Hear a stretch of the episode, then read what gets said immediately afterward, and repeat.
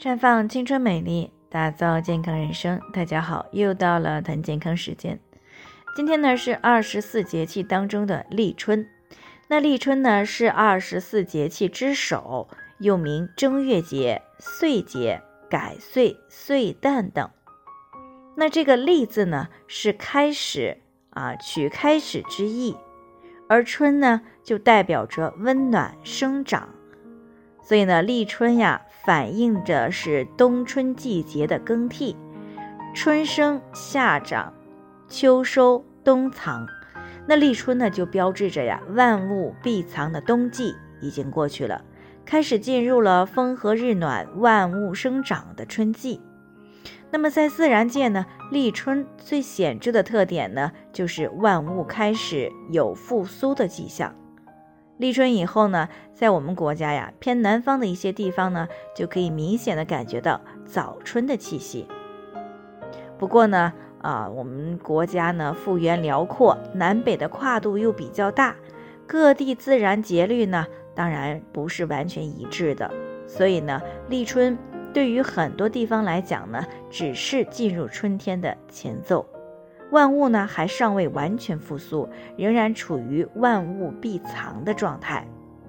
而在养生方面呢，立春的养生呢就需要注意六个原则。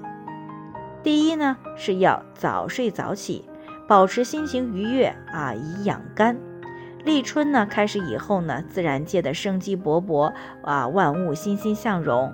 这个时候呢，大家应当顺应自然界生机勃发之景。啊，要早睡早起，早晨呢去散散步，放松形体，使情志呢得以舒展。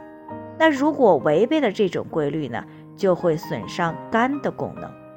因此呢，春季应该是以舒畅身体、调达情志为养生的方法。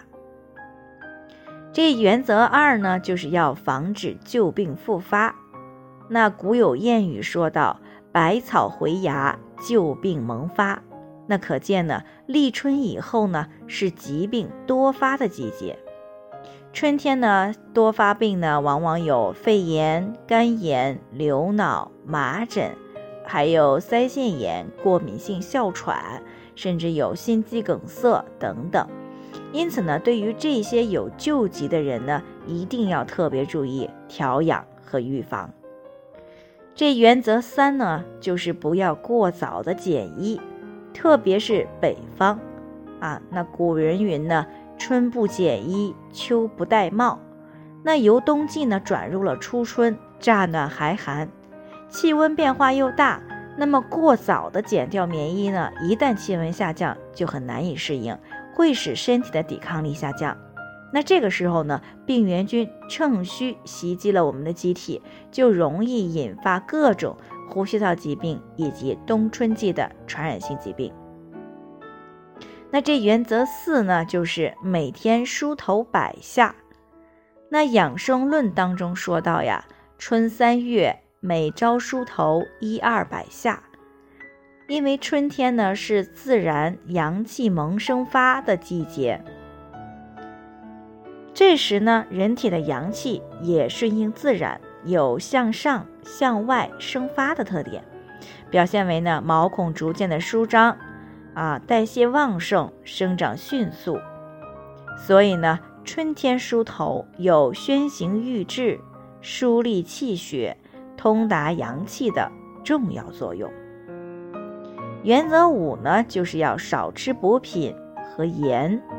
立春的这段时间里呢。不论是食补还是药补，进补量呢，都是要逐渐的去减少啊，以便适应啊即将到来的春季的舒畅生发和调达的季节特点。